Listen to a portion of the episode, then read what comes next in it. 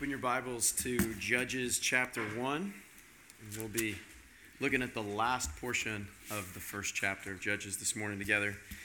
Um, page 5, as always, there's a, an outline, a two point outline this morning, and then three reflection questions uh, there on page 5 for you to, to use. Make use of that. As I always say, if it helps you stay extra attentive or more engaged, um, that's, that's what really one of the primary things we're trying to do right now is we're trying to really um, invest and imaginatively immerse ourselves in what God is revealing to us in His Word. Uh, the Bible says it's it's not a ordinary document. It's it's alive. It's active, and so we want to participate with this, uh, not just as a book or an academic resource, but the living Word of God. So. On that note, I'm asking you to stand as I read for us the last portion of Judges chapter 1. We'll be picking up in verse 22, and I'll read through the end of the chapter. this is God's word. The house of Joseph also went up against Bethel, and the Lord was with them. And the house of Joseph scouted out Bethel. Now the name of the city was formerly Luz. And the spies saw a man coming out of the city, and they said to him, Please show us the way into the city and we will deal kindly with you. And he showed them the way into the city, and they struck the city with the edge of the sword, but they let the man and all his family go. And the man went to the land of the Hittites and built a city and called its name Luz. That is its name to this day. Verse 27 Manasseh did not drive out the inhabitants of Bethshean and its villages, or Taanach and its villages, or the inhabitants of Dor and its villages, or the inhabitants of Ibleam and its villages, or the inhabitants of Megiddo and its villages, for the Canaanites persisted in dwelling in that land. When Israel grew strong, they put the Canaanites to forced labor, but they did not drive them out completely. And Ephraim did not drive out the Canaanites who lived in Gezer. So the Canaanites lived in Gezer among them. Zebulun did not drive out the inhabitants of Kitron or the inhabitants of Nahalol. So the Canaanites lived among them, but became subject to forced labor. Asher did not drive out the inhabitants of Akko, or the inhabitants of Sidon, or Ahlab, or Achzib, or Helbah, or of Aphik, or Rehob. So the Asherites lived among the Canaanites, the inhabitants of the land, for they did not drive them out. Naphtali did not drive out the inhabitants of Beth Shemesh or the inhabitants of Beth Anath, so they lived among the Canaanites, the inhabitants of the land. Nevertheless, the inhabitants of Beth Shemesh and of Beth Anath became subject to forced labor for them. The Amorites pressed the people of Dan back into the hill country, for they did not allow them to come down to the plain. The Amorites persisted in dwelling in Mount Heres and Aijalon and Shaalbim, but the, but the hand of the house of Joseph was heavy on them, and they became subject to forced labor. And the border of the Amorites ran from the ascent of Akrabbim from Salah and upward. Y'all can have a seat. And I invite you to pray with me. Father, before we study your word together, it's really wise that we would ask you to open our ears uh, because we know, because you said it all the time throughout the Gospels, that we, we could be hearing, but, but not really embracing. And, and so you ended most of your short stories, most of your parables with this with this exhortation He who has ears, let him hear. So we are asking you to, to compel us, joyfully compel us to hear, to embrace what you're saying to us. Um, and that we would experience your word for what Jesus says it is. It's, it's what we live on. We don't live by bread alone, but most primarily, we, we live on every word that comes to us from God. So help us to receive what you're showing us here in Judges 1 as the very Word of God.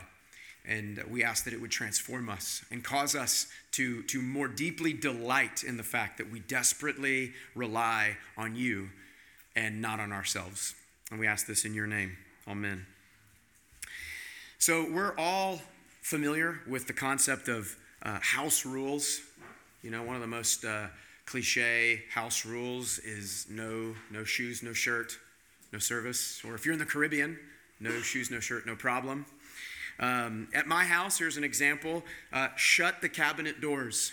It's, it's fine if you need to get a cup or a bowl, if you open the cabinet door. That's reasonable. But don't leave the door open, just, just shut it. That's a simple rule, right? But it's not always followed. Uh, here's one don't put empty containers back in the fridge. I know y'all are Presbyterian, but you're allowed to say amen to that one. Because I know we've all gone to the fridge and we've grabbed the milk carton and it's empty. It, your roommates put trash in the fridge. That's what just happened. They put trash in the fridge. So I don't think it's, it's, it's too strenuous or, or taxing to say it's a rule, it's a house rule. If, if, the, if the milk is down to just like a fraction of a drop, just put it in the trash or in the recycle, right? Don't put it back in the fridge. Here's another rule if you turned it on Here's a novel idea turn it off, right? Light go on, right? You went to your room, you pick, turn off the light, right? I know I sound like a grouchy old dad, but I don't want to walk around the house just turn off light switches for all my roommates. Uh, or, or maybe a more important one, if you turn the oven on, right? I hope you, that's great. You're cooking, that's good. Turn it off, right? We don't burn the house down. Turn off the oven. Uh, maybe, maybe the one that happens the most, the rule that I'm most sort of uptight about is if it's yours, put it away. Your, your shoes, that's a tripping hazard. Don't, don't leave your shoes just randomly laying around the house. It, you know, we do laundry on the kitchen table. Um, uh, I won't name names, but some of my roommates, it shocks me every week. They're like, I have no idea whose clothes these are. And we're like, well, they're somebody's. um, so if they're yours, you know, identify them as yours. And it's just real simple. Go put them in the drawer, put them in the closet. It's not hard.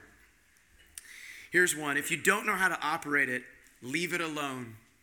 If you don't know how, how to function this, uh, work this thing, operate this thing, if you don't know how it functions, leave it alone. Should, should Michael J- Scott drive the forklift in the warehouse? He, he says, only on the rarest of occasions will I drive. And, and Darryl says, no, never. Never, ever should you drive the forklift, right? Uh, for, for me, my wife would say, uh, Tyler, just leave the decorative kitchen towels alone. You don't know how to operate them. They're not to like clean up messes on the counter or to stop, you know, bleeding when, when children come in from the yard, you know, with injuries. It, they're decorative. They're decorative. You don't know how to use them, so just leave them alone. So the story of Scripture is all about God's desire to establish his house with us. That's what it says in Scripture. God wants to make his abode with us. This is his big, deep heart's desire. He treasures you. And he wants you to be with him. He wants to be Emmanuel, God with you. And so he wants to establish his abode with you. And here's the thing about abodes, houses they have rules. It's, it's, it's ubiquitous, it's, it's always true. There are house rules. And so that's how the first chapter of Judges ends. It ends with this emphasis on God's zeal for his house. And specifically, it tells us about God's most serious, most passionate house rules, the rules that he is most intense about. So the first point is Bethel, because Bethel means house of God. Beth means house, El means God. And so the author of Judges gives us this vignette about the house of God, about Bethel. So in verse 22, it says, The house of Joseph went up against Bethel, and the Lord was with them. Now, the author could just simply move along in quick succession, like we see them doing in verse 27 and following. It could say, The house of Joseph conquered Bethel, and then we move on to the next tribe, and when we talk about you know where they worked and where they had their battles and what they conquered. But the author of Judges says we need to sort of camp out here for a minute. I want to give you a little vignette about this location in particular.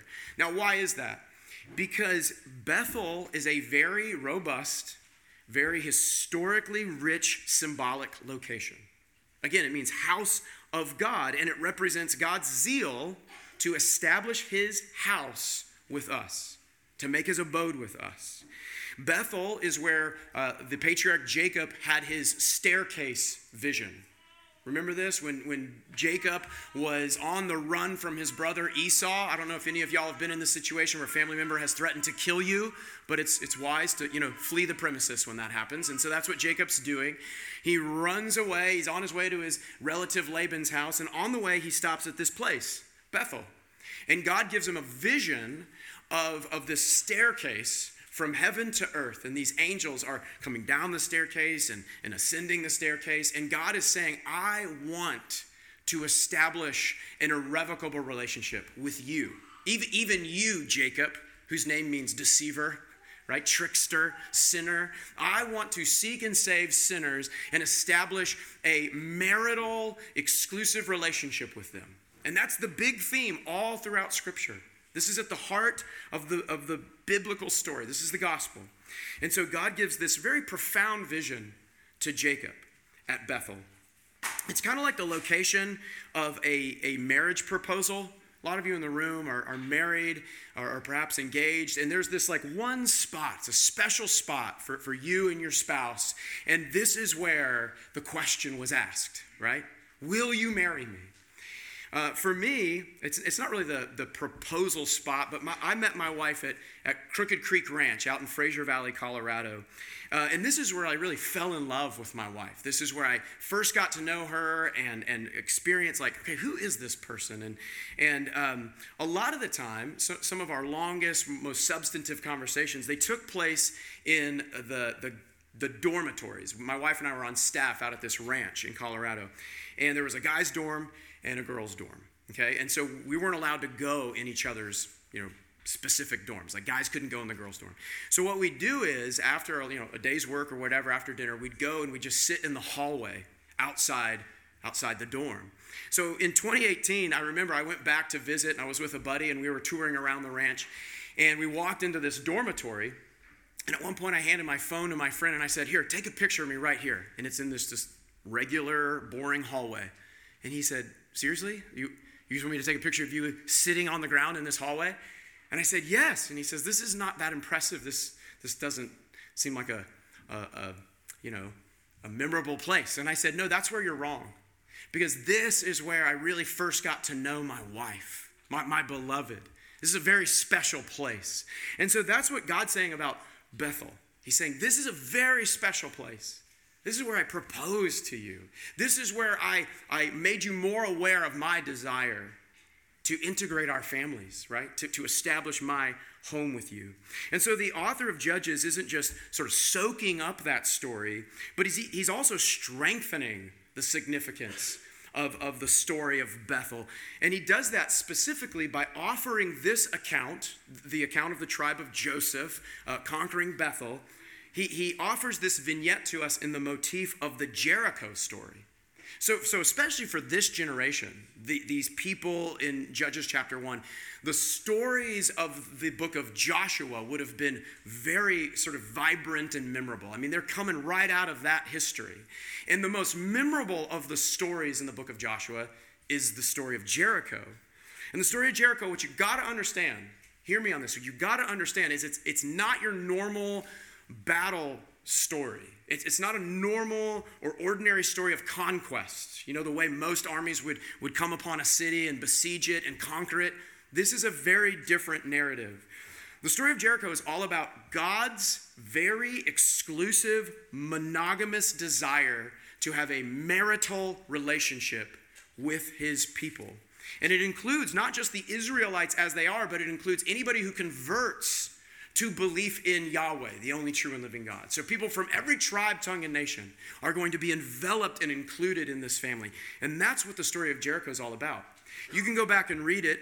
The story of Jericho, it says that essentially God commands Israel to engage not so much in battle as we know it, but in a week long worship service. That's what God tells the people to do in the story of Jericho. They march around Jericho 13 times over the course of a week, seven days. Here's what it says the priests, not, not the commanders, not the generals, but the priests will lead God's people with seven trumpets before the ark of God, which represents God with us.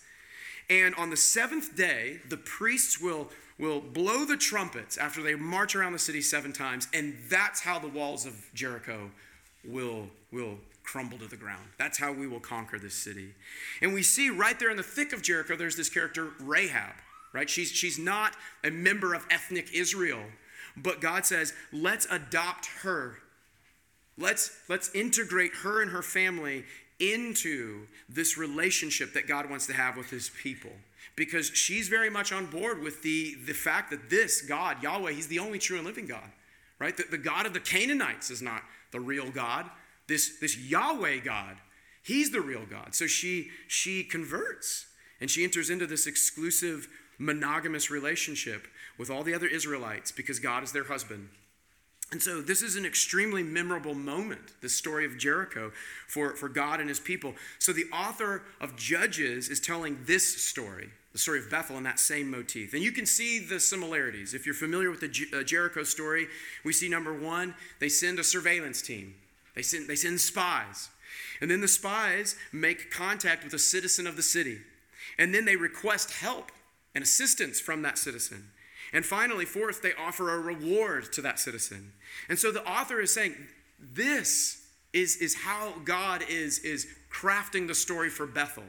It, it's, it's a literary technique to get the reader to really buy in and invest in this idea that God wants to establish his home with us. And he will do his work of establishing that home in a very extraordinary, unique to God sort of way, where worship, not our own efforts, not our ability to win wars, but but worshiping the, the only true and living God. That's at the heart of the story. So he's conjuring up those memories, but at the same time, he's showing us that something is significantly wrong. Some, something's not right here. And you're going to see that throughout the book of Judges. In fact, increasingly, you're not just going to get the sense that something's not right. There are going to be scenes in the book of Judges where you're not going to be able to look at it head on because it's too grotesque. It's, it's, too, it's too hard to imagine it something is clearly not right in the book of Judges. And so in the story of Jericho, Rahab converts to, to belief in Yahweh. She fully integrates into the house of God. But in this story, this man from Luz, he's let go and he just runs off to rebuild the city of Luz someplace else.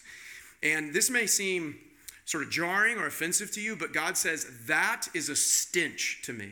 The fact that the city of Luz is allowed to just relocate. God's, God's word for this in Scripture is that's an abomination. It's abominable to me. And if you go back and you read the Torah, specifically the book of Deuteronomy, it says why it's an abomination to God. It says, uh, God says to his people, when you enter the land, you, you should not uh, learn the ways of the Canaanites. That's why we're driving them out completely. That's why we're not just tolerating them and integrating with them, because their ways are poisonous. Their ways are going to be cancer to your community. So, what does God mean when He says the ways of the Canaanites are wicked? Well, He gives some specific examples. He says, for example, I don't want you to learn their abominable practices, such as burning their children as offerings to the gods. That's what they did. The Canaanites thought we will be we will be favored in the sight of the gods and we will be more prosperous if we simply kill our children, offer them, murder them. And that's how we will win the favor of the gods. And and God says, "Listen, I am zealously opposed to that. I am violently opposed to that kind of injustice and dehumanization. And so you're not going to play patty cakes with these, these neighbors in Canaan. They can convert or you drive them out. We're not going to have a, a tolerance uh, way of interacting with them. That's not how this is going to work. I don't know if some of you are familiar with the story of Adam Brown. Adam Brown was a Navy SEAL, and he, he ended up marrying this lady named Kelly. And uh, in, in, Adam Brown's story, before he became a Navy SEAL, uh, he was a very um, he was a, a very intense drug addict. He had a very serious drug problem. And there's this really dramatic scene in, in, the book, in the story of Adam Brown, where uh, Kelly sits him down, his, his wife to be sits him down, and she says, Babe, I love you. I want to integrate our families. I want to establish a home with you. I want to be um, your wife, right? Exclusively, I want to be your wife, totally committed. But you're not allowed to keep your drug friends around because time and time again you've relapsed and you've and you've proven that you can't handle it they are a bad influence on you and this craving in you is so intense that you will go after it so so you have to choose it's either me without any of your your drug friends around like even nearby or you choose them which would be a very destructive unhealthy path for you And that might seem intense, that might seem harsh, that might seem narrow minded to you. But God would say, that's good. That's healthy. Because God's zeal for his house, just like Kelly's zeal for her marriage to Adam, it's, it's, it's a zeal that cannot condone or endorse these, these other unhealthy influences. And so that's what God's saying. My zeal for my house will not allow for Luz to be, to be a city nearby that, that y'all don't deal with. And we see throughout the rest of this chapter, this is the big problem that the Israelites failed to drive out the inhabitants of the land. And God's zeal for his house is at odds with this. God's zeal is, is an all consuming zeal, it insists on monogamy. Relationship with God is very exclusive, it's monogamous. And these other, these other Canaanite tribes and, and peoples who have these other gods, God won't tolerate it. No mistresses are allowed in the marriage with God. So in verses 22 through 36, as we end the first chapter of Judges, we see the author of Judges ends by mentioning seven tribes. He, he, he, concludes the first chapter by saying, Here are seven tribes who failed to drive out the injustice and the dehumanization that is happening in the land of Canaan. Which begs the question why seven? Why, why seven tribes? I mean, aren't there 12 tribes? Are we, are we to. Um, are we to take from this that the other five tribes succeeded perfectly and, and just these seven failed? Well, no. Seven, all throughout Scripture, is, is used as a, as a symbol of completeness. And so, at the risk of sounding harsh or offending you, God's saying the, the Israelites failed completely. They, they failed completely. Uh, we have a totally depraved situation here. There's a big, big problem. The author is underscoring our biggest or deepest problem. And I know it sounds cliche to say this at church, but our biggest problem is not, oh, I need more money. Or, man, there's that person I work with and they're really annoying. Or, um, I have this affliction, this physical issue that I'm dealing with, and it's just, it's such a, it's such a burden. Those can be problems. But our biggest problem, God says, is sin. I think one of the stories in the Gospels that really puts the accent and the emphasis on this is in Mark chapter 2, where this guy who was paralyzed, which I think we'd all agree is a big problem, he is brought to Jesus. And, and he's brought by his friends. He can't walk, so his friends bring him to Jesus, and they put this man right in front of Jesus. And Jesus straight away identifies this man's big problem. And as the reader of, of this story, you're thinking, yes, of course, this man's big problem is that he's paralyzed. That's obviously his biggest issue. And Jesus says, no, that's not actually his biggest issue. Jesus says, I'm, I'm not sure if this will offend you or not, but the fact is, his, his biggest problem is that he's a sinner. Which sounds like such a harsh, mean thing to say to someone who has suffered like this man, someone who has been paralyzed maybe his entire life. And Jesus says, first and foremost, I am here to forgive your sins. That's what Jesus says is the big issue that needs to get dealt with. And, and there are some sort of uptight church leaders in the crowd, and they say, Who are you, Jesus? To put yourself up on a pedestal with God and, and pretend like you have the authority to forgive sins. And Jesus says, Oh, I am God. I'm God with you, and I'm here to, to save sinners and forgive them. And just so you know I have the authority to forgive sins, I'll, I'll throw in a cure for this man's paralyzation just for free. Right? But the emphasis is not on the cure of his, his paralyzed affliction. That is offered as a proof of his bigger, his bigger mission as proof that he has the authority to forgive sins. What is sin? Sin, according to the book of Judges, is us wanting to do what's right in our own eyes. Think about that for a second. That doesn't really seem like a big deal, it doesn't seem sinful, right? Just me doing what I feel like doing. That doesn't seem bad or evil. Me doing what, what makes sense to me, me doing what feels natural and what feels right to me. And God says, well, believe it or not, that's actually the big issue you can either fundamentally trust in yourself and lean on your own understanding and do what's right in your eyes, which may not feel like a big deal to you, or you can live by faith in God, which is you don't trust in yourself and you don't lean on your, on your own understanding. And you follow Jesus, even when it doesn't make sense, even when following Jesus is confounding, even when it comes with a lot of risks. Jesus says that's, that's the issue. Sin is you doing what you feel like. Faith, following God, is you trusting in me even when it doesn't make sense. So we see that all over the final verses of Judges 1. Um, it feels right to Manasseh. It feels right to them not to drive out the people in the land of Canaan. It just, it just feels right to them. It actually feels more pragmatically helpful, more, more utilitarianly sensible to just keep the people of Canaan around as forced laborers. They, they say, This doesn't make sense to us that you want us to drive out all these perfectly good forced laborers. I mean, economically, we would be we would be benefited if we just subjected them to forced labor as opposed to do what you say god which is drive them out it seemed right to Ephraim, it seemed enlightened and progressive to integrate with the Canaanites.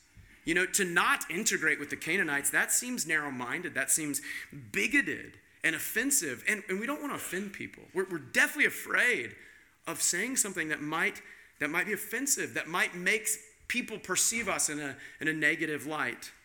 In verse 34, it says the, the Danites, they just don't feel safe going to war against the Amorites. God forbid he would command us to do something that doesn't feel safe. More and more, I see this as, as the big obstacle for us as followers of Jesus. People are called to do something that is kind of risky, and they say, I just can't do that. And I ask why. And they say, I don't, I just don't feel safe. And society has sort of come alongside of all of us and said, now that's the main thing, is that you feel safe. Never ever do anything if, if it causes you to feel unsettled or, or at risk or unsafe. And how would God respond to all of, all of that sentiment? Well, honestly, if you read throughout Scripture, uh, God is not heavy handed. He really isn't. He truly isn't. Most emphatically, most systematically, God says, You need to understand that I am long suffering, and I am patient, and I am merciful. And in fact, in the fullness of time, I myself will take on flesh. And I will not just dwell with you as God, but I will dwell with you as a man and I will be tempted in every way that you've experienced temptation. I get it. Ultimately, God would press into all of these excuses and He would say, Y'all, I get it. I'm not aloof, I'm not detached. I've lived what you're living, I've felt what you're feeling. I get it. I actually, believe it or not, I follow your thought process, but it's flawed. It's flawed. God would say, I get that this is tough, not just for you. I get it. It was tough for me too. But it has to be done. We, we've got to drive out these, these people who are propagating this cancer, this poison. And you see here at the end of Judges, the Israelites are unwilling to do it. it just doesn't make sense to them, it's too hard for them. I just finished listening to um, Bono's autobiography from, from the Irish rock band U2, Bono. There's this scene in the autobiography where Bono and Ali, they have these other friends. Do you remember the band INXS, the Australian rock group? So that guy's name is Michael and his wife's name is Paula. They're good friends. As you would expect, rock stars have rock star friends. And so they're hanging out like on their private island or something. And um, Paula and Michael from this other rock band, they, they announced to Bono and Ali, hey, we're pregnant. And, and they're happy for them and everything. And they said, and we wanted y'all to be the godparents to our, to our daughter, our firstborn daughter. And you, would think that Bono and Ali would jump at the opportunity to be the godparents for Michael and Paula. Uh, but they hesitated and they wrestled because Michael and Paula were in a very unhealthy place. They, they were on a very destructive path of indulging in a lot of uh, addictive, addictive substances. They were, they were heavy into drugs. And so Bono says this in his autobiography he said, At the end of the day, Ali and I had to go to Michael and Paula and say, We will not be your daughter's godparents. And it was hard for us to come to this place, but really we think y'all are on a very self destructive path. And to become your daughter's godparents, it feels to us like it would be sending a message that we endorse the path that you're on. And we didn't arrive at this conclusion lightly, but, but ultimately this comes from a place of really loving you we don't want a shallow relationship with, with you. We really want to be good friends to you. And we feel like this is an opportunity to get your attention and to really tell you some truth that is perhaps hard to hear. He goes on to say, You know, we had hoped that our position would make them think twice about the path that they were on, but sadly, it only made them think twice about us as their friends. And the relationship was over because they were willing to draw this line. And God would say in Proverbs 27 this is one of the real premier pictures of true love. Better is open rebuke than someone who just tells you what you want to hear because they don't want to offend you. Faithful are the wounds of a friend. And ultimately, God says, I'm your best friend. God says, I am absolutely the one who loves you the most. And I'm not going to hesitate to faithfully wound you. Zeal for my house, my love for you, my desire to envelop you and integrate you into my house, it won't allow me to lie to you and endorse things in your life that are actually unhealthy. It won't. So, so Jesus, does this all throughout his teaching, right? He looks at a, a materialistic world just like our world, and he says, Materialism is killing you.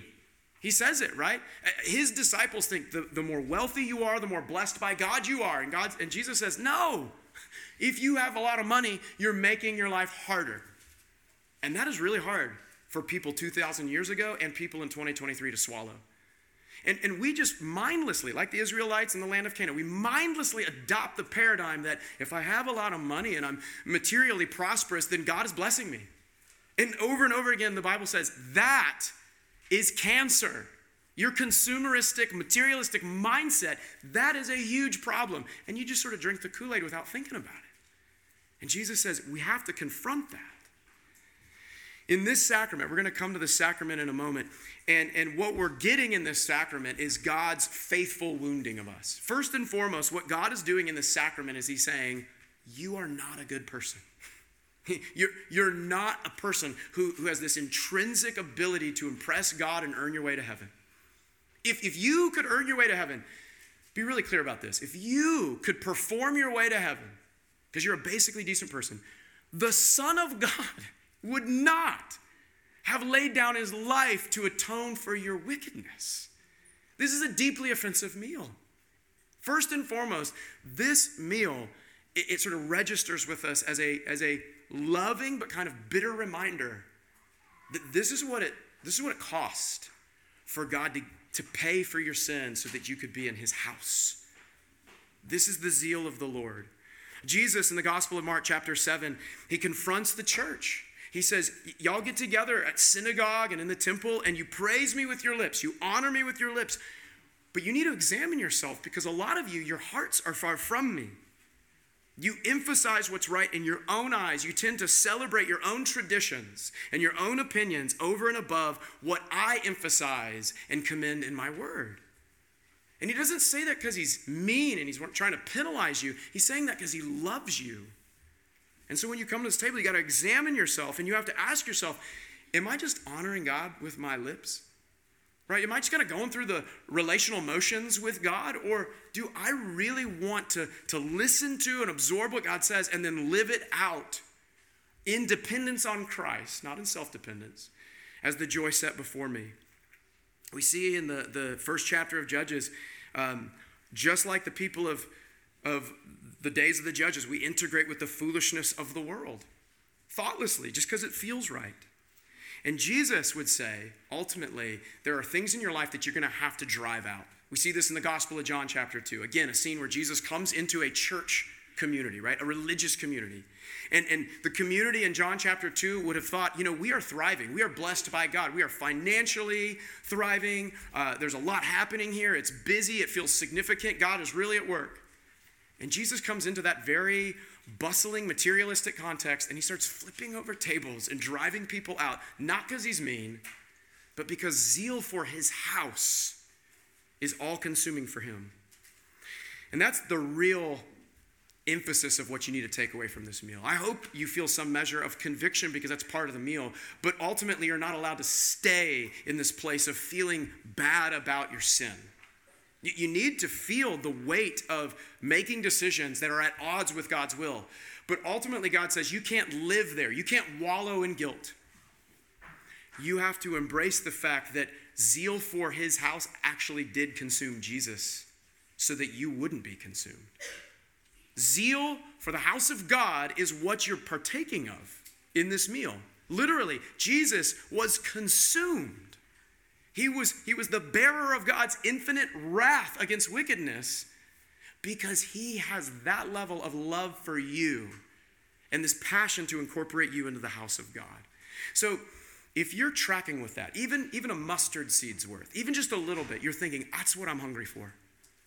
I need more of that. I need more of Jesus and his faithful wounding in my life, and I need more of his loving shepherding, leading me not in the drudgery of following God, but in the joy set before him. And he needs to, he needs to cultivate that in me. I'm hungry for that. If that's you, you need to come and partake of this meal. If that's not you, we would invite you to just stay where you're seated and re- continue to wrestle. Continue to examine whether or not you really want what Jesus is offering in your life. Let me pray for us. Jesus, we thank you for being a faithful friend. Really, we cannot wrap our minds around how, how faithful of a friend you are. It is actually staggering to me that you said to your disciples that, that we aren't just your followers, though we are your followers, but you said, I, I actually do see you as my friends. I love you so much. You love us uh, as your best friend, as your soulmate, as, as your wife. That's what we are, the church. We are the body and bride of Jesus. And so we ask that you would compel us, uh, as the joy set before us, to come to this very marital, exclusive, monogamous meal where we depend not on ourselves and not on any other world system or other gods, but we, we depend on Jesus.